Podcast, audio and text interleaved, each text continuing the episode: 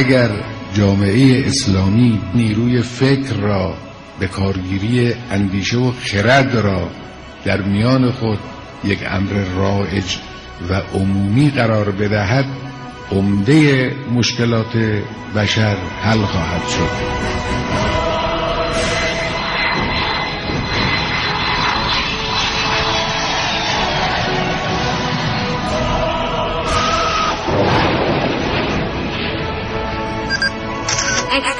کاوشگر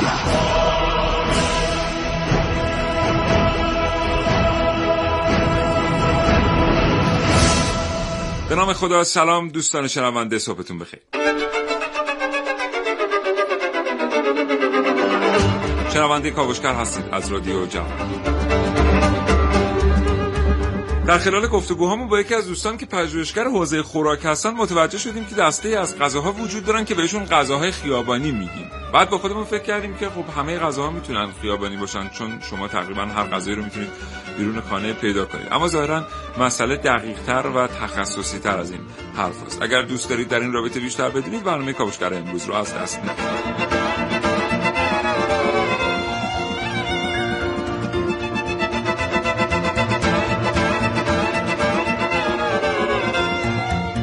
اگر مایل هستید برنامه رو نقد کنید یا پیشنهادی دارید که فکر می‌کنید به ما کمک می‌کنه برای ساختن برنامه بهتر حتما برای ما بنویسید. برای این کار کافیه سری بزنید به وبسایت شبکه رادیویی جوان و صفحه برنامه کاوشگر رو پیدا کنید.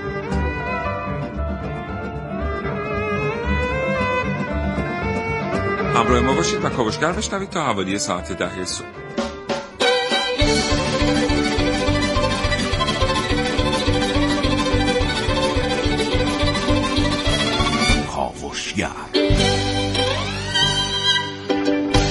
غذای خیابانی چیست و چه ویژگی هایی داره؟ چرا این روزها در خیابان زیاد با غذای خیابانی برخورد نمی کنیم آیا غذای خیابانی بومی وجود داره یا نه؟ اینها و خیلی چیزهای دیگر در کاوشگر امروز.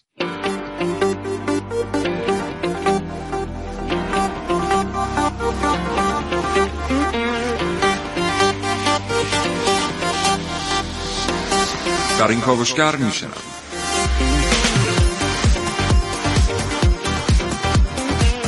میشنم ترکیب نظامی انقلابی غذای خیابانی که امروز من به نوس میرعلایی راجبش با شما صحبت می‌کنم. نانهای محلی در خیابانهای بندر عباس. در کابوشای امروز من حسین رضوی.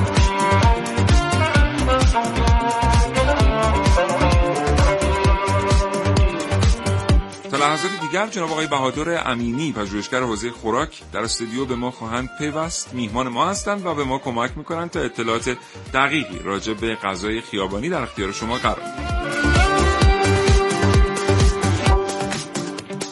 یه بار دیگه ازتون خواهش می‌کنم اگر علاقمند هستید آرای خودتون رو با ما به اشتراک بگذارید. سری بزنید به وبسایت شبکه رادیویی جوان و از صفحه برنامه کاوشگر دیدار کنید. روی دیوار مخاطبان امکاناتی برای شما قرار دادند همکاران من که بتونید آرای خودتون رو به سادگی ثبت کنید. اگر هم براتون این کار دشواره کافی پیامک ارسال کنید به 3881 در زمان پخش برنامه کاوشگر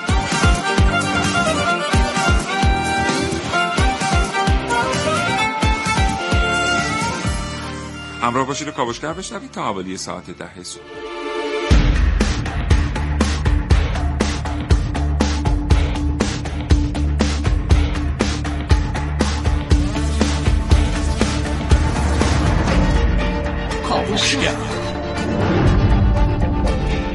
خب بریم برنامه کاوشگر آغاز کنیم. آقای امینی هم اینجا هستن در استودیو به ما پیوستن. صبحتون بخیر آقای سلام عرض می‌کنم خدمت شما. خیلی خوشحالم در خدمتتون هستم. صبح شما هم بخیر. غذای خیابانی. بله. واقعا به چی میگیم غذای خیابانی؟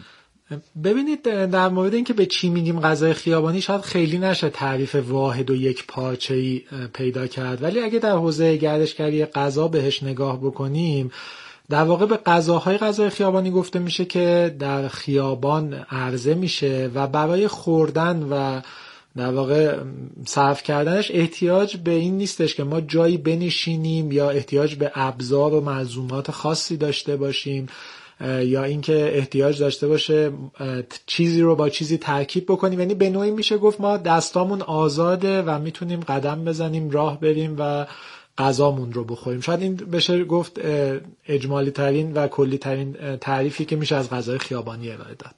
غذایی که نیاز به جای خاصی برای نشستن نداره برای صرف کردن خوردنش ساده است. نیاز به ابزار خاصی نیاز به ابزار خاصی نداره.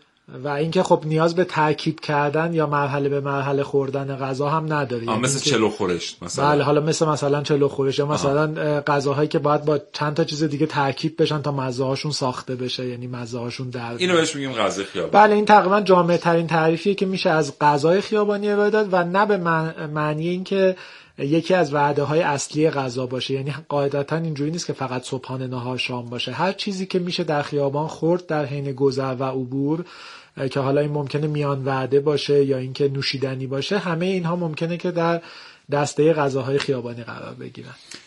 غذای خیابانی فروخته میشن به خاطر اینکه مصرف کردنشون ساده است و اگر عجله داشته باشین می‌تونید خریدارشون بکنید و تو راه مصرفشون بکنید. بله الگوی امروزی که غذای خیابانی داره فروخته میشه با همین هدفه. قدیم تر الگوش این بوده که غذا ارزان تر بوده دیگه. یعنی به هر حال چون طرف دکانی نداشته مغازه‌ای نداشته و مقدار زیادی از فرایند تهیه غذا رو تو خونش انجام می‌داده و حالا به صورت مشارکتی غذا رو خب طبیعتا از جایی که به شما خدماتی ارائه می‌کردن ارزانتر عرضه می‌کردن. الان یه ذره روشنتر شد. یعنی غذای خیابانی می‌تونه الزاما تو مغازه هم فروخته نشه. یعنی چرخ دستی هایی که مثلا در کنار رود کارون هستند و سمبوسه میفروشن یا مثلا فلافل میفروشن و مغازه‌ای در کار نیست اینا اون دسته اصلی غذای خیابانی هست. بله در واقع دکه های عرضه غذا یا افرادی که غذا عرضه می‌کنن می‌تونن عمده ترین آدم هایی باشن که غذای خیابانی عرضه می‌کنن. ولی به صورت کلی این در واقع خانش یا درک اشتباهی است که در کشور ما به وجود اومده که غذای خیابانی اون غذایی است که در دکه یا کنار خیابان فروخته میشه. ذاتا غذای خیابانی به این ربطی نداره که این غذا تو خیابون فروخته بشه یا تو مغازه فروخته بشه. مثلا برای مثال مشهود میشه ما سمبوسه رو بگیم. اگه فرض کنیم به عنوان یک غذای خیابانی خب هر جایی فروخته بشه شما می‌تونید یه سمبوسه بخرید و تو خیابون در راه میرید سمبوسه بخورید. حالا ممکنه شما برید از طبقه مثلا سیوم یک برجی سمبوسه بخرید و لزوما کنار خیابون عرضه نمیشه همچین چیزی. پس این ویژگی های خود غذاست که ما میگه که خیابانی بله ویژگی خود غذاست. آقای امینی بهداشت. بهداشت بزرگترین چالش که بله در غذای خیابانی باش خیلی بهش اهمیت داده بشه. طبیعتا ما یک مشکل یا موزل بزرگی که داخل کشور در حوزه گردشگری غذا داریم اینه که قوانین درستی برای عرضه غذا در خیابان وجود نداره. حتی خود دستفروشی غذا به نوعی یک جاهایی الان جرم حساب میشه یک جاهای جرم بله. نیست ولی چون نظارت درستی وجود نداره قانون درستی هم وجود نداره و نمیشه گفتش که بهداشت در این حوزه باید چه کاری بکنی یا انجام نداره ولی به طور کلی اگه بخوایم دنیا رو نگاه بکنیم جایی که در زمینه غذای خیابانی موفق هستن به این سمت رفتن که دیگه از اون حالت غذایی که در پستو و به صورت سنتی در یک خانه تهیه بشه یا یک کارگاهی و بیاد عرضه بشه فاصله گرفتن و الزامات بهداشتی داره مجبورشون می‌کنه که کل فرایند عرضه غذا رو از جنسی که شدنی است در حضور مشتری و در در واقع در دید بازرسین احتمالی انجام بدن. یه موقعی نهادهای نظارتی می‌گفتن من به واحد غذا فروشی که رو چرخه مجوز نمیدم. باید یه آدرسی داشته باشه. و این باعث شد که حتی کافه هایی که الان توی این خودروها هستند و خیلی هم جلوه زیبایی به شهر میدن و کسب و کاری هم به حساب میان بر خودشون موقع نمی‌تونستن مجوز بگیرن. برعکس صحنه‌ای که تو شهری مثل مادرید تو شهری مثل بارسلون تو شهری مثل ناپولی می‌بینیم که بعد از یک ساعتی در اون حیات شبانه شهر این دکه ها و چرخ ها اومدن مستقر شدن در تمام حاشیه خیابان و غذاهای متنوع و نوشیدنی های متنوع رو میفروشن. برعکس این ما در تهران کشتیم این جریان رو انگار به ترتیب به عنوان پایتخت و به تبعش در شهرهای دیگر هم شانسی برای رشد این غذای خیابانی نبود. از شما میشنویم راجع به برخورد مسئولین شهری با غذاهای خیابانی. آیا بستری وجود داشته که ما بتونیم به عنوان یه جاذبه از فروشندگان غذای خیابانی استفاده بکنیم؟ قطعا عرضه غذای خیابانی دیگه این چیزی که همه می‌بینن. یکی از بازارهای خیلی خوب جذب گردشگره. یعنی یکی از جذابیت های شهرهایی که در زمینه گردشگری غذا موفقن مثل مثلا بیروت یا نمی‌دونم استانبول همین غذاهای خیابانیشونه.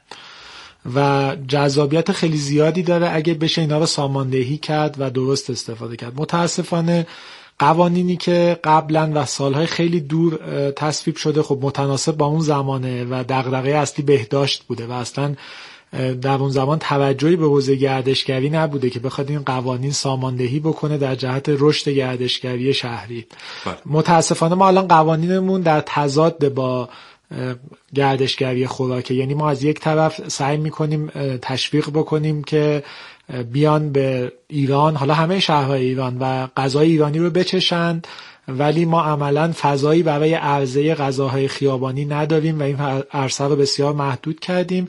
به جز مثلا یه سری از غذاهایی که از قدیم باقی مونده و روی این چرخی ها حالا باقی موندن و نتونستن باشون مقابله ای بکنن. حالا مثل لبویی و باقالی فروش و اینجور چیزا یا مثلا توی تبریز سیب زمینی تخم مرغ یا توی رشت بله. دل و جیگری و اینجور چیزا. به ترتیب به نظر می‌رسه ما از ترس تهدیدش حذفش کردیم. اون دوره ای که حذف شده در, در واقع در دوره پهلوی اول خب تناسب داشته چون بهداشت رعایت نمی شده ولی دیگه این همه سال فضا و فرصت خوبی بوده که ما بیایم اینو ساماندهی بکنیم بله. قانونمند بکنیم و بتونیم مثل بقیه کشورهای دنیا از غذای خیابانی به عنوان جاذبه توریستی و هم در جهت حتی افزایش سلامت شهروندان استفاده بکنیم. یعنی خیلی از مشکلاتی که الان وجود داره در زمینه تامین خوراک در ایران به صورت روزمره به عنوان یک شهروند به خاطر همینه که فضای عرضه غذای خیابانی خیلی محدوده. بله به عنوان مثال شما اگر بتونید از یه سری از دکه که مطمئن هستند یا رستوران های چرخدار که مطمئن هستند کوکو سبزی تهیه بکنید تو خیابون یا کتلت تهیه بکنید قطعا به نفع شماست. تا به سراغ یک غذا سرخ کرده غذای فست فود ما از خدا امینی یاد گرفتیم که مثلا دیزی فست فوده خیلی به فست فود بدبی نباشیم. تا بریم سراغ همین چیزهایی که کالری بسیار بالا دارن و اشباع هستند از چربی های اشباع و برای سلامتی ما می‌تونن زیان آور باشن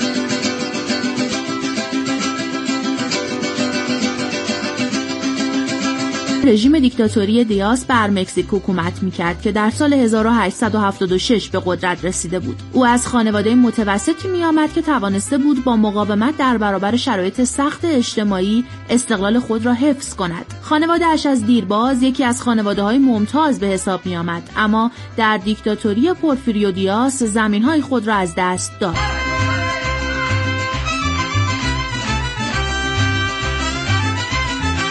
با شناختی که مردم از توانمندی های سازمان دهنده وی داشتند در سال 1909 او را به رهبری خود انتخاب کردند. زمانی که مذاکرات قانونی با مالکان زمین ها به بنبست رسید طرفدارانش را به تصرف زمین ها تشویق کرد. او به یک انقلابی مسلح تبدیل شد و پیروانش به عنوان زاپاتیست ها شناخته شدند.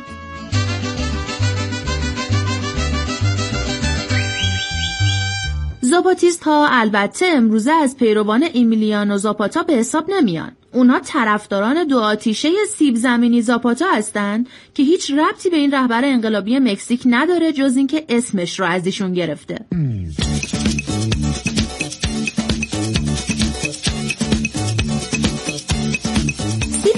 زاپاتا این روزها به نوعی غذای خیابانی محسوب میشه چون همیشه آماده است و به سرعت خریداری میشه و هر جا مغازه‌ای باشه که. زاپاتا تهیه کنه حتما تو خیابونای اطرافش چند نفر رو می‌بینی که در حال راه رفتن یه ظرف یک بار مصرف پر از این سیب زمینی ها هم دستشونه. شاید ابدا کننده این نوع غذای خیابونی قصد داشته انقلابی به راه بندازه به خاطر همین همین اسم رو روی غذاش گذاشته.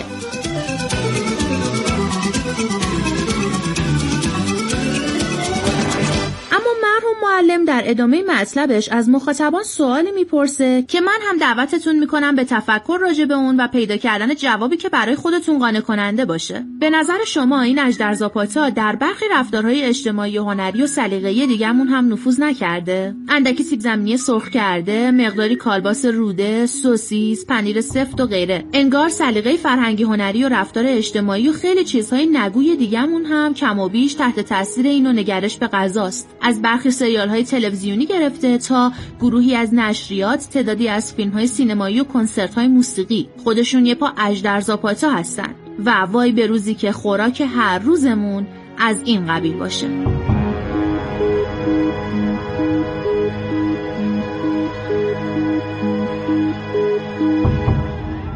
همچنان شنونده کابوشگر هستید و ما میزبان آقای بهادر امینی پژوهشگر حوزه خوراک هستیم. آقای امینی غذای خیابانی وقتی اسمشون به ذهن ما می‌خوره ما همش یاد این چرخهایی میفتیم که هات داگ میفروشن مثلا همبرگر میفروشن و از این دست چیزا. حالا اینکه ظاهرا غذاهای خیابانی در هر کشوری بومی اون کشور بوده زمانی بله از شما میشنویم. بله طبیعتا در واقع اعضای غذا در فضا یعنی واقع به شکلی که هر شخصی بتونه غذاشو بگیره و در حین راه رفتن یا اینکه بخواد به دنبال کاری غذاشو بخوره یه چیزی که هر قوم و منطقه این فرهنگ رو داشتن و بهش رسیدن. حالا خیلی جاها تمرکزشون بر این بوده که یک ماده غذایی کمیابتر یا نایابتر یا اون چیزی که تهیه شاید در منزل سختتر باشه. و این دور گردان یا فروشندگان محلی عرضه بکنن. یه جاهایی بیشتر قضیه همون بوده که یک غذای روزمره در دسترس قشر زیاد از مردم عبوری تو منطقه باشه.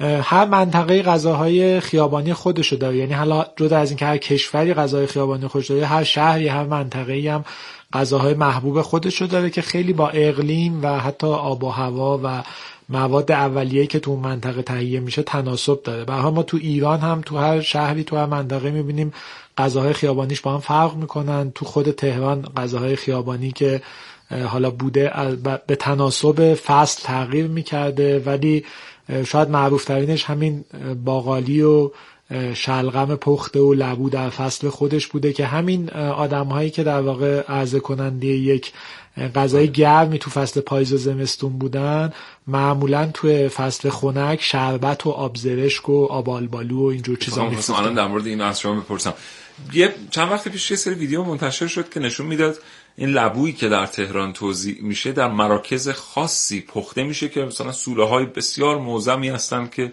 لبو میاد اونجا به صورت صنعتی پخته میشه. بعد اینا میان در یک فضاهایی توضیح میشن میان چرخدارها. یه چند تا ویدیو این شکلی منتشر شده یه کار خبری روش انجام شد آیا واقعا اینطوریه؟ یعنی اون امروز آیا لبو فروشان لبوشون خودشون میپزن یا پخته می‌خرن؟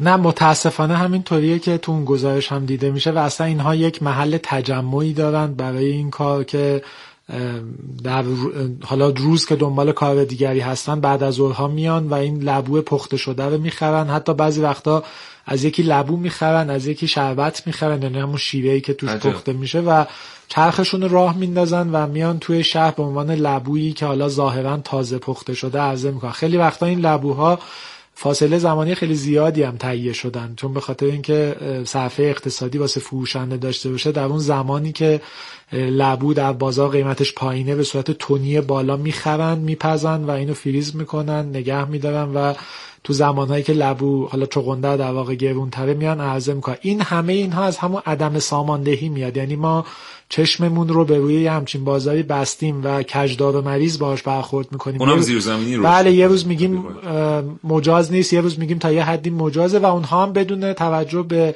های بهداشتی یا حتی اصلا های در واقع توسعه گردشگری فضای گردشگری خوراک دارن کار می‌کنن و یه چیزیه که خودجوش و زیر زمینی داره کار می‌کنه. در صورتی که می‌تونه قانونمند بشه فضایی به این کار اختصاص داده بشه نظارت زمینی وجود داشته باشه و در نهایت مردم بتونن ازش استفاده خیلی زیباست. بله در واقع قانونمند بشه رقابت بله. بینشون شکل می‌گیره. یعنی اگه قانونمند بشه شاید اون موقع مثل حالا خیلی هم دور نیست. 40 50 سال پیش شاید 50 سال پیش تو تهران معروف بودن باقالی فروش لبو فروشی داشتیم که معروف بوده. همه سعی می‌کردن از این سر شهر برن اون سر شهر که فل... از فلانی فقط لبو بخرن. یا همین گردو و شاتوتی که تو فصل تابستان به عنوان همین غذای خیابانی تو تهران و حالا جایی که کوه پایه داشتن عرضه می شده اون هم همین شکل بود. یعنی معروف بوده گردوی فلان باغ درکه فلان باغ فرزاد. ولی الان خب می‌دونیم مثلا همین گردویی که داره تو به عنوان گردو تازه عرضه میشه خیلی وقتا گردو تازه نیست گردو وارداتیه گردویی که تو آب گذاشتن. یعنی این به خاطر همون عدم ساماندهیه که این رقابت هم شکل نگرفته.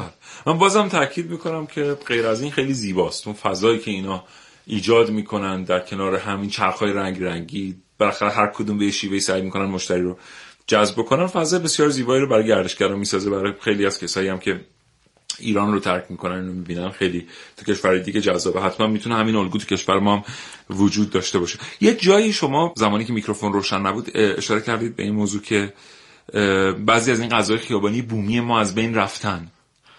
بله در واقع خیلی از غذاهای بومی خیابانی ما که از بین رفتن تو اون حوزه‌هایی هستن که الان دیگه وارد غذای خانگی شدن. یعنی به عنوان غذای خانگی فروخته خورده میشن. یا حالا ممکنه بعضی از رستوران ها بیان همچین چیزی رو به عنوان تو منوی غذاشون داشته باشن و عرضه بکنن. ولی مثلا ما می‌دونیم یه غذایی مثل حالا جغور بغور توی تهران یه غذای خیابانی بوده. یعنی مردم در حال عبور اینو خریداری می‌کردن و میل می‌کردن میخوردن یا رد می‌شدن. یا خیلی از در واقع میان وعده هایی که به صورت شیرینی الان ما به صورت شیرینی هایی تو قنادی می‌شناسیم. خیلی وقتا اینا توسط همین دستفروشان غذا به شکل غذای خیابانی ارزیابی میشه واویشکا در گیلان این شکلی بله واویشکا در گیلان اینجوریه یا میگم تو همین خود تهران شاید بامیه از قدیم که اصلا بامیه فروش ها یک عده از آدم و یه چیزی شبیه سنف برای خودشون داشتن و بله.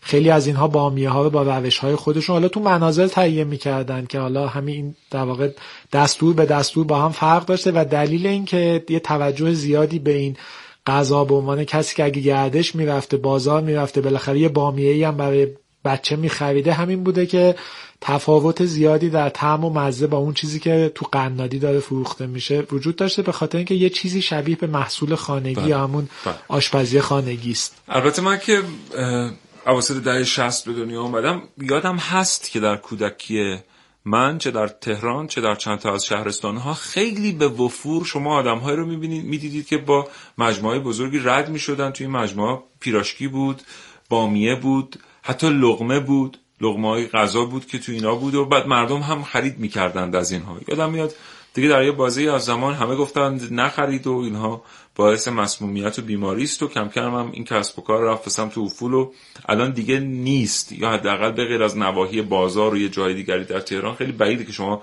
ببینید کسی با یک سینی بزرگ در پیاده رو در حال عبوره و داره چیزی میفروشه مثلا بامیه میفروشه. حیف که بعد اون بامیه ها هم دیگه نیست. اون قیافه بله اون بامیه ها و اون شکل. چون اون در مقیاس در واقع تو مقیاسی که حالا ما بگیم کارگاهی یا صنعتی به اون راحتی قابل تهیه نیست. چون دارن با ابزار صنعتی کارگاهی کار می‌کنن. و خب تولیدشون خیلی بالاتره. اون کسی که بامیه فروش بود مثلا تو خونه 50 تا بامیه درست می‌کرد دستش خیلی بازتر بود که هم روی تنوع مزه و طعم کار بکنه هم روی شکل که جذابیتی داشته باشه یا حتی با بامیه بازی طراحی می‌کردن. یعنی در زمانی بازیایی بوده که بله. شما یه پولی می‌دادید باید یه مقداری بامیه تا جایی که نمیشکست بر می داشتید و هر بله. چقدر بیشتر بله. بر می داشتید اون یعنی اونم تو همین حوزه‌ای بوده که الان تو زمینه گردشگری غذا دنیا داره خیلی روش سرمایه گذاری می‌کنه که این فرایند تهیه غذا هم به صورت یک شو بله. جذاب باشه بله. تا گردشگر بیاد وایس بله. اینو نگاه بکنه اینی که شما گفتید و من به خاطر دارم که یک بامیه هایی درست می‌کردن به شکل زنجیر بود سر زنجیرش از سینی ها بیرون بود شما پول که می‌دادید یکی از سر زنجیرها رو می‌گرفتید. ممکن بود دو حلقه باشه سه حلقه باشه یا چهار حلقه باشه. این دیگه به شانس شما بستگی داشت که کدوم اینا رو برمیدارین چون اینا رو سر کله هم که ریخته بودن معلوم نبود. ولی اصلا دیگه و البته آقای همینی من همینایی که میگم خاطرم هست که وقتی که هفت سالم بوده هشت سالم بود تو ترمینال ها بیشتر می‌دیدم. واقعا الان که فکر می‌کنم خیلی خطرناک بود. یعنی اون سینی بامیه با اون چسبندگی شربت اینو در معرض تقریبا همه چیز بود. و واقعا خود این محل شگفتیه که ما به این سن رسیدیم در مشاورت این غذا. این حذف شدنش واقعا عجیب نبود تو دوره. خب این فکر کنم همه جا رو اتفاق افتاده. یعنی اینکه حالا همه اغذیه فروشی و خوراک فروشی قدیمی هم اگه مقایسه بخوایم بکنیم با چیزی که امروز هست از نظر بهداشتی خیلی با هم تفاوت دارن. و دلیلش این نیستش که بگیم خود کاسب یا فروشنده به صورت خودجوش همشون اومدن دارن الزامات بهداشتی رو رعایت می‌کنن دلیلش همون قوانین درست و سیاست گذاریه که باعث شده که هر کسی که در واقع بهداشت رو رعایت نمی‌کنه به صورت در واقع اجباری از بازار حذف بشه یعنی اینکه جلوی بله. فعالیتش رو گرفتن بله. همین موضوعیه بله. که ساماندهی نشده که حالا همین الان هم شاید تو خیلی از شهرها ما نگاه بکنیم حالا شاید معروف ترین شهر رشت باشه که یک زندگی شبانه ای تو بله. غذای خیابانی درش جریان داره. اونجا هم اگر بخوایم با دید در واقع موشکافانه و بهداشتی نگاه بکنیم چون ساماندهی درستی نشده خب خیلی چیزها رعایت نمیشه از نظر بهداشتی. خیلی متشکرم. بریم یه بخشی بشنویم برمیگردیم. همچنان در خدمت آقای امینی هستیم. یه خیابون طراحی کنید و طبیعتا یه پیاده رو. اینجا بلوار ساحلی خواجه یکی از محلات بسیار قدیمی و اصیل بندر عباسه که این دریا رو می‌بینید اینجا الان خوش کردن و اتوبان زدن اینجا. این دریا کاملا تا اینجا بوده مشرف اینجا بود یعنی قایقا اون زمان سیادا میومدن مستقیم با قایقاشون توی همین منازلشون تو حیاتاشون یعنی مشرف دریا بوده. یک زن با لباس های محلی. جمعیتی که برای خرید اومدن رو طراحی کنی. خرید یک نان به خصوص. نانی محلی که پختش از هر کسی بر نمیاد. ما اینجا یک نونی درست می‌کنن و این نون مربوط به منطقه ماست. به نام نون رهته یا نون توموشی. خب یعنی توی اصطلاح بومی به این نون معروفه. دو نمونم هست. سوراقی و محیاوه خب که این دوتا معجونی که درست می‌کنن دستساز همینجاست و بسیار مقوی هستش. این اون یکی از پرطرفدارترین چاشنی های غذایی یا همون اصلا می‌تونن به عنوان شام هم استفاده می‌کنن یا صبحانه. یه چهار گوش حلبی طراحی کنید. چیزی غریب به ارتفاع سی تا چهل سانتی متر اجاق گاز رو داخل این فضا طراحی کنید و یه صفحه فلزی روی اون قرار بدید. خمیر نان و البته یه چاشنی ویژه. تخم مرغ شکسته میشه روش و پس از اینکه تخم مرغ زدن حالا بنا به درخواست مشتری حالا یا پنیر می‌زنن یا که نه همون تخم مرغ خالی و حالا اون چاشنی که هست خدمتون سوراخ یا مهیاوه. می‌زنن و یه مقداری روغن رو میپاشن روش. یه طعم ویژه که سرش در چاشنی به خصوص اون نهفته است. رنگش حالت قهوه‌ای مانند می‌زنه. معجون سس مانندی به نام مهیاوه. اینو تو قسمت از لار که جز استان فارس هم هست زیاد طرفدار داره.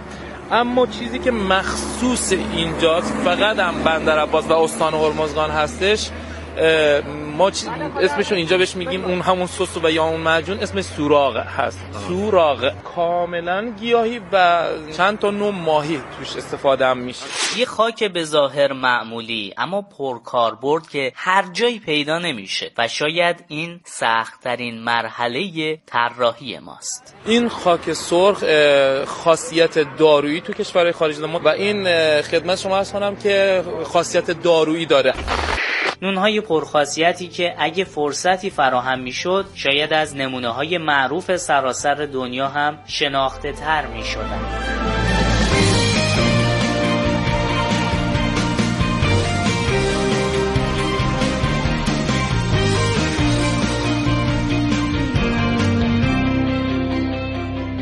سلام می‌کنم به شما که همین الان به جمع شنوندگان کاوشگر پیوستید ما داریم در مورد غذای خیابانی خوراک خیابانی صحبت می‌کنیم با آقای امینی. آقای امینی آب زرشک و آب آلبالویی که تو این دبه ها میفروشن و هنوزم در بازار و برخی نوای جنوبی تهران هست تو این لیوانای شیشه بزرگ. البته الان دیگه بار مصرف شده به طرفداران خودش هم داره این واقعا آب زرشک این سوال واقعا سالهاست در ذهن مردم هست که این آیا واقعا آب زرشکه؟ من نمی‌تونم به طور قطع جواب شما بده همه آب زرشک هستن یا بله. نیستن ولی خب قضیه اینه که ما وقتی میگیم آب میوه‌ای معمولا تو ذهن مردم مثلا میگیم آب پرتقال یا آب انار یه چیزی هستش که برخواه این مغزی میوه یا اون گوشت میوه رو آب گرفتن و این افشورش رو ما تهیه کردیم. ولی معمولا برای یه چیزی مثل زرشک یا آلبالو که میجوشونن و بله. اینو صاف می‌کنن. حالا بله. این که در واقع جوشیده میشه و صاف میشه بشه روش اسم آب میوه گذاشت بگم. و اینکه خب که تازه هم با که خشک یک تفاوتی داره در طعم و مزه و رنگدهی و اینکه خب ما باز انواع زرشک هم داریم. یعنی ما این زرشکی که توی برنج استفاده می‌کنیم زرشک پلو استفاده می‌کنیم ما گونه های وحشی داریم که پرورش داده نمیشه. بعضیاشون خیلی ترشترن خیلی در واقع رنگ بیشتری دارن مثل انار که تنوع میوه وحشی انار خب تنوع بله، طیف مزش زیاده. خیلی وقتا تو این آب زرشکایی هم که هست از این زرشکای در واقع وحشی و پراکنده کوهستانی هم استفاده میشه. پس اینو میجوشونن. چون یه تصور یه مدت به وجود اومده بود همه فکر می‌کردن که این ترکیبی است از رنگ خوراکی و یک تم دهنده احتمالاً. این که ممکنه بله تو میشه هر تقلب کرد بله تو هر میشه. بله میشه در واقع خب حالا تو برای تهیه هر تقریبا هر ماده غذایی میشه تقلبی کرد که با استفاده بله. از رنگ و اسانس بشه یک مزه شبیه سازی کرد بله. به اون مزه که محصول طبیعی داره الان دیده شده که 100 دلاری چاپ کردند خود خزانه داری آمریکا مونده معطل که این واقعا مال ماست یا مال ما نیست بعد این کد پول با یه پول دیگری همسانه. دوتا پول آوردن با هم قاطی شده. نفهمیدن این کدومش چیز بوده. اون اولیه بوده کدومش دومیه بوده. هست دیگه. اینا بعد دیگه آبزرش که شما انتظار دارید که تقلبی نشه. اونم حتما میشه. خب آقا به غیر از این شق از نوشیدنی های خیابانی ما دیگه چه نوشیدنی های رو خیابانی ما نوشیدنی گرم خیابانی هم داشتیم که حالا شاید مشهورترینش همین چای آلبالو باشه دیگه. یعنی تو زمانی که آلبالو رو دم می‌کردن حالا با نبات یا عرقیجات دیگه بله. میفروختن. ولی باز انواع دمنوش ها و چای ها رو داشتیم. ما یه چیزی توی حالا تهران خیلی زیادتر ولی در اصفهان هم بوده. ما یه چیزی داشتیم به اسم سون فروش و گز فروش که یه آدمی کنار بسات چای فروش میشسته و خب اون موقع تهیه سوهان و گز انقدر راحت نبوده و در دسترس نبوده. خود این سون و گز به عنوان در واقع دوتا محصولی که میشه گفت غذای خیابانی بودن و حتی این جهانگردان قدیمی خاطره ای دارن که یک شیرینی ایرانی رو توی خیابون خریدن و حالا مزه خیلی خوبی از ادویه می‌داده.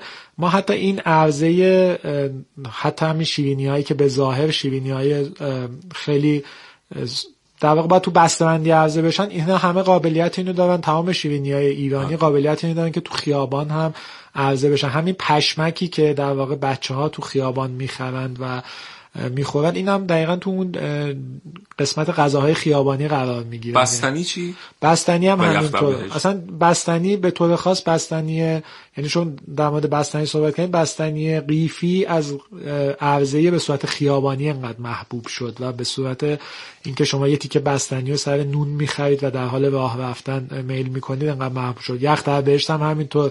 حتی فالوده بستنی هم که ما داریم به اسم فالوده ایرانی یا بستنیه که داریم. اینها هم همه جزو دستبندی غذاهای خیابانی می‌تونن قرار بگیرن. همون بستنی نونی قدیمی ایرانی که بین دو تا نون به شکل ساندویچ بستنی بله. می‌شده. حالا بیشتر الان حالت صنعتیشو پیدا بله. کرده. اینا همه در همون جهتی بودن که ما بتونیم یه محصولی راحت تهیه کنیم بدون ابزار خاصی و لازم نباشه یه جایی وایسیم در کنار مغازه‌دار اینو بخوریم که بعدا ابزار رو در واقع ظرفاشو بهش پس بدیم. بگیر و ببر شدن. بله حالا بگیر و ببر راجع به هر غذایی بله، میشه باشه ولی در واقع شما ممکن مثلا شیشلیک بخرید بله بستگی داره در کدام دهک زندگی می‌کنید برخی برندهای مهم تو دنیا ظاهرا سرمایه گذاری کردن روی غذا فروشی های پادار و چرخدار. ما یه سری برندها رو ظهورشون رو شاهد بودیم تو یکی دو دهه گذشته که اصلا رو چرخ هستن. اصلا توی فولکس واگن های قدیمی هستن در آلمان مثلا. این در ایران به نظرتون چقدر ظرفیت داره؟ چون ما خیلی رو داریم که به دنبال برندسازی یک فروشگاه جدید غذا هستند.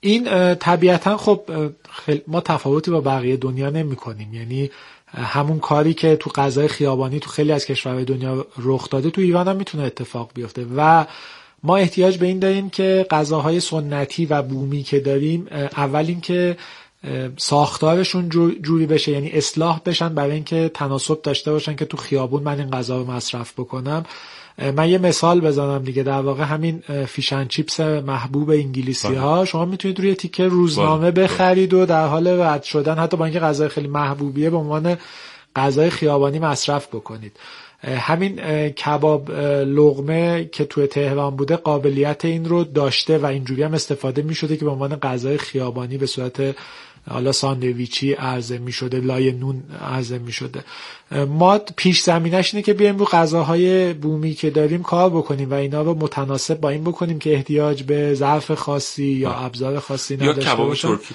آقای امینی این کباب ترکی دونره یا دونره این چیه دونره اون چیزی که در واقع بله دونره که حالا چون صحبتش شد این که این دونر کباب و شاورما از یک خانواده هستند و پخت افقی و عمودی این چرخه گوشت یعنی که این ستون گوشت افقی باشه یا بله. عمودی روی مزه تاثیر می‌ذاره عجب. به خاطر اون در واقع چربی که میاد پایین. که سر می‌خوره و میاد, میاد پایین. و این خیلی مثال خوبیه که در واقع یک آقایی توی ترکیه که خیلی اصلا معروفه به اسم پدر کباب ترکیه دنیا که ایشون معروف شدن به کباب پدر دونر اومده این روشی که بشه این محصول رو خیلی راحت به صورت حالا عمدتا هم عمودی عرضه کرد رو در واقع با استفاده از نیروی برق اینو اومده بله. بومی کرده قبلا با زغال درست میشه یعنی زغال میریختن تو اون خانه هایی که.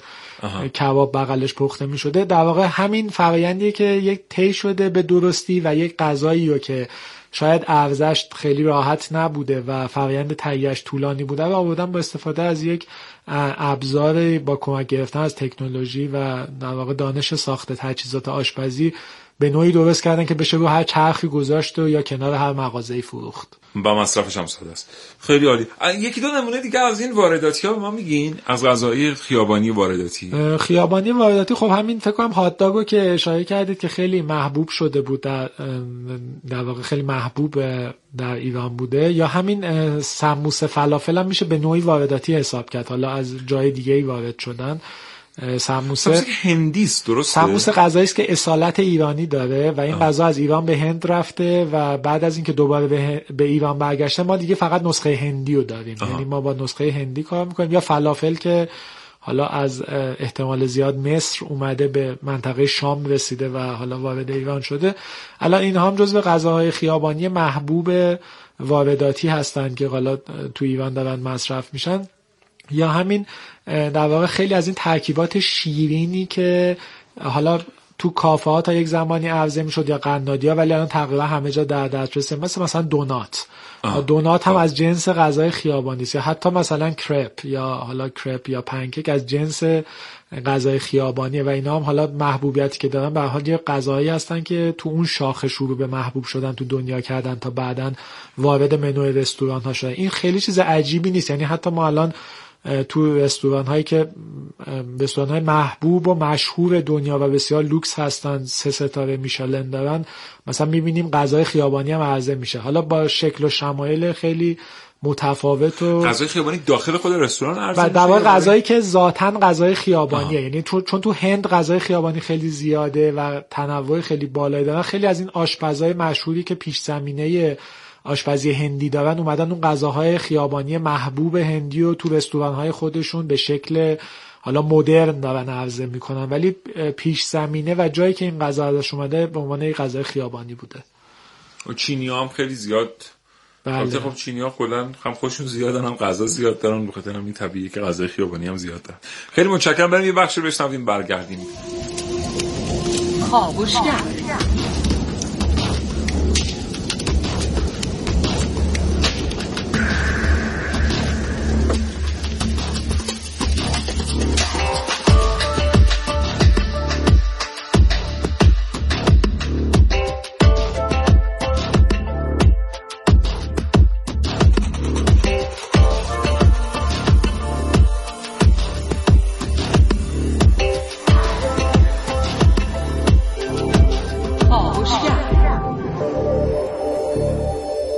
همچنان شنونده کاوشگر هستید با موضوع غذای خیابانی. بعضی از این غذاهای خیابانی تو سراسر دنیا خیلی هیجان انگیزن. حالا بعضیاشون هم حال خوبی با آدم نمیدن. مثلا ممکنه شما در آسیای جنوب شرقی با سیخای کباب چوبی مواجه بشید که عقرب مثلا روی این سیخا کشیده شده. چهره خیلی جذابی واقعا نداره. حتی شاید چهره تکان دهنده ای داشته باشه. بعضی جای دیگه انواع شیرینی ها و آب نبات ها رو می‌بینید که همینجوری رو چرخ فروخته میشن. بعضی جای دیگه غذاهای خیلی خلاقانه. مثلا شما در روسیه یه جور غذای خیابانی می‌بینید که چند تا شیوه پخت گوشت رو با هم ترکیب کردن. این غذا رو ازش به وجود آوردن. بعد از اینکه آقای امینی با ما در مورد چند تا غذای خیابانی هیجان انگیز صحبت کردن من حتما یکی رو توضیح میدم که آقای امینی ما بگن که واقعا در دسته غذاهای خیابانی هست یا نه. آقا چند تا غذای خیابانی هیجان که دوستان اعتراض کردن گفتن شما در مورد دل و جیگر اصلا صحبت نکردید که. خب حالا اول راجع به دل و جیگر صحبت کنیم. اصلا درست کردن اندرونه گوسفند گاو یا هر دامی که خورده میشه روش و فنون مختلفی داره. معمولا هم در رسته و دسته غذاهای اه، خیابانی قرار می‌گیره. به خاطر اینکه روش تهیهش خیلی ساده است و اون خاصیتی که غذا جلوی چشم خورنده تهیه میشه داره یعنی اعتماد خورنده رو جذب می‌کنه که تقلب نداره. روش معروف و مشهورش همون کباب کردنه که حالا دل و جیگر و قلبه و همه اندرونه گوسفند رو روی زغال کباب می‌کنن. یا اینکه حالا در یک روش یه ذره آمیانه ترش که تو خیلی از جاها استفاده میشه و تو خیلی از جای ایران هست همون چیزی که حالا بهش میگن جغور بغور یا واویشکا یعنی اینکه اینا رو با هم ترکیب می‌کنن با ادویه های مختلف سرخ می‌کنن. خود همین کباب کردن دل و جیگر که حالا الان دیگه بهش خیلی چیزای دیگه هم اضافه شده و از مرغ و اینجور چیزا هم در واقع مثلا مثل بال مرغ و کتف مرغ و اینجور چیزا هم کباب می‌کنن. خود این تو اون قسمت غذاهای خیابانی قرار می‌گیره که خب هم نمایش قشنگی داره هم به خاطر بویی که راه میندازه حالا آره. تحریک کننده است و گردشگر جذب می‌کنه معمولا یه چیزی اضافی هم میندازم تو بله. کیلومترها شما بو هم میاد که اینا همه جزء اون جذابیت هایی است که در واقع قصه گویی که تو قسمت گردشگری وجود داره و خود اینها اصلا می‌تونه گردشگر جذب بکنه یعنی خود این که گردشگر بدونه که یک روشی برای جذبش وجود داره و بله. بو بکشه می‌تونه اینو پیدا بکنه چون قدیم هم اصلا با همین روش آدرس می‌دادن که شما می‌تونی بو بکشی بیای مثلا فقط یه نفر فلانجا دل و جیگر میفروشه. و بله. اون آدم معروف بوده به اینکه بو رو دنبال کن و بیا. خود اینا چیزایی که میشه در واقع تو صنعت گردشگری ازش استفاده کرد. دل و جیگر خیلی جزو غذاهای خیابانیه که ما می‌تونیم روش خیلی مانور بدیم به خاطر اینکه روش های تهیه و خوردنش خیلی متنوع است. ما الان فقط داریم با همین روش زغالی که محبوب و راحته مواجهیم یا حالا در نهایت همون جغور بغور یا بله. حسرت الملوک. ولی ما روش های زیادی برای تهیه دل و داشتیم که فراموش شده و اینو می‌تونیم احیا بکنیم و تو جاذبه های گردشگری بله. ازش استفاده کنیم به طور کلی غذا خیابانی پیوندی با خلاقیت داره. یعنی خیلی از آدم هایی که معروف شدن با غذا خیابانی معروف شدن.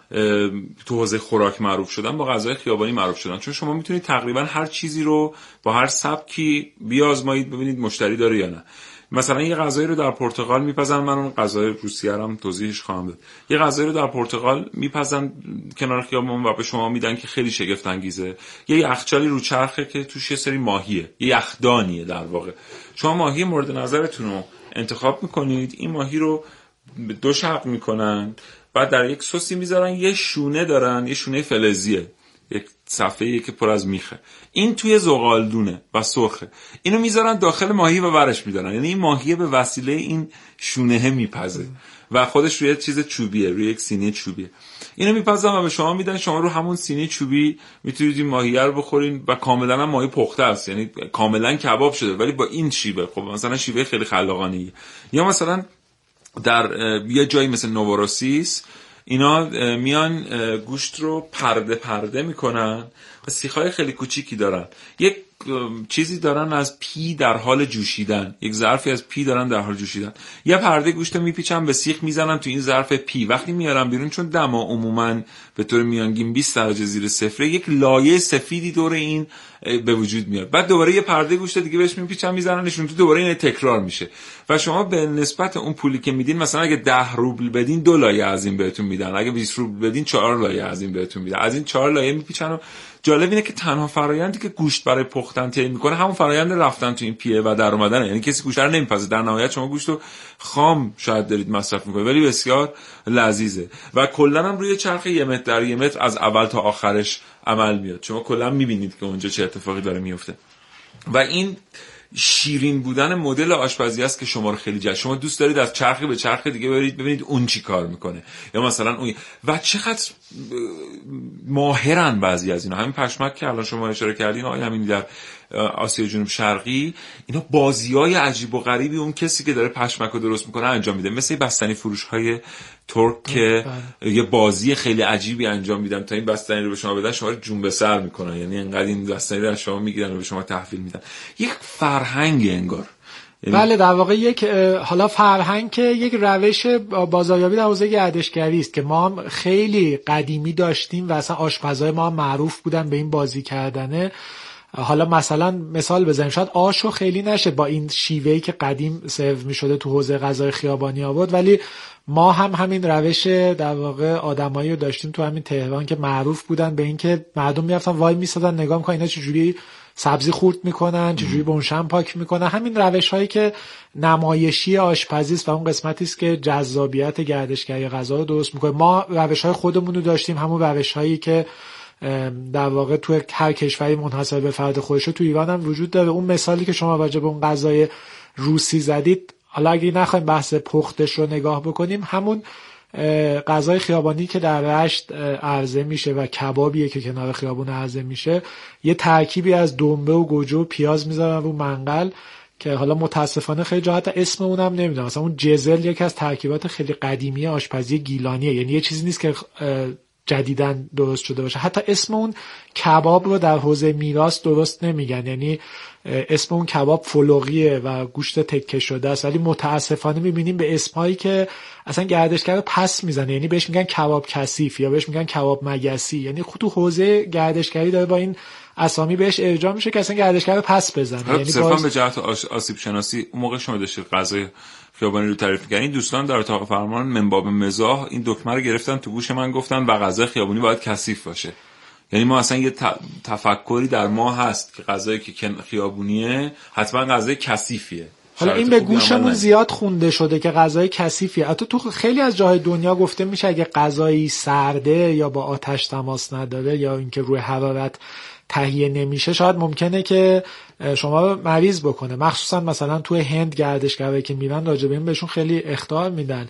یا همون تو جنوب شرقی آسیا میگن اون غذایی که شما یه وگ خیلی داغ در حال در واقع حرارت دیدن رو می‌بینید می‌تونید بهش اعتماد بکنید. مگر در واقع کسایی که طی سالهای زیادی معروف شدن مشهورند و آدمای بله. مشهوری هستن.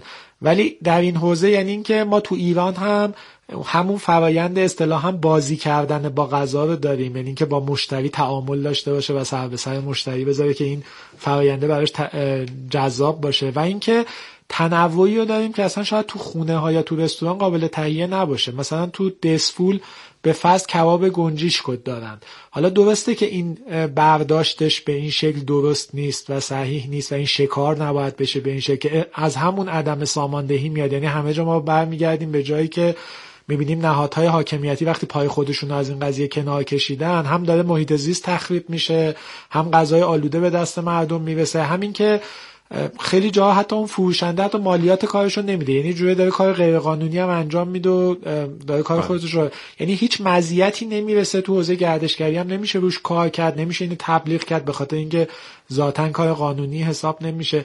اینا اگه ساماندهی بشه مثلا همون کباب گنجیش که دسفول خودش مثلا می‌تونه یه جاذبه گردشگری باشه توی برای گردشگری. حتی داخلی خیلی از کسایی که توی ایران هستن حتی هیچ وقت همچین تجربه نداشتن و همچین چیزی رو بله. مصرف نکردن. بله. خیلی متشکرم. بریم بخشی رو بشنویم با بعد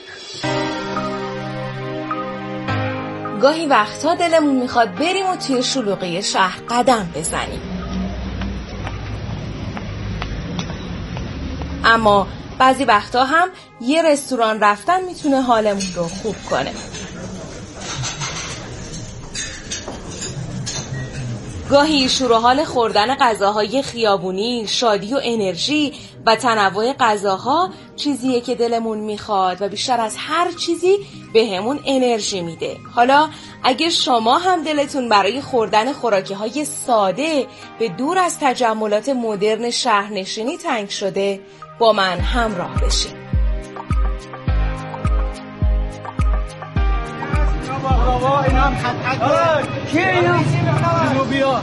اینجا یکی از مناطق عرب نشین شهر اهوازه. یه خیابون پر از نور جمعیت زیاد و ترافیک ماشین ها که اینا به همون میگه اومدین به یک جای خاص. که توش اشکرآباد اهواز از حدود 20 یا 30 تا فلافل فروشی کنار همدیگه تشکیل شده که هر کدوم از اینها اسامی جالبی دارن. از ابو هیدر، ابو احمد و ابو علی گرفته تا رئال مادرید و بارسلونا.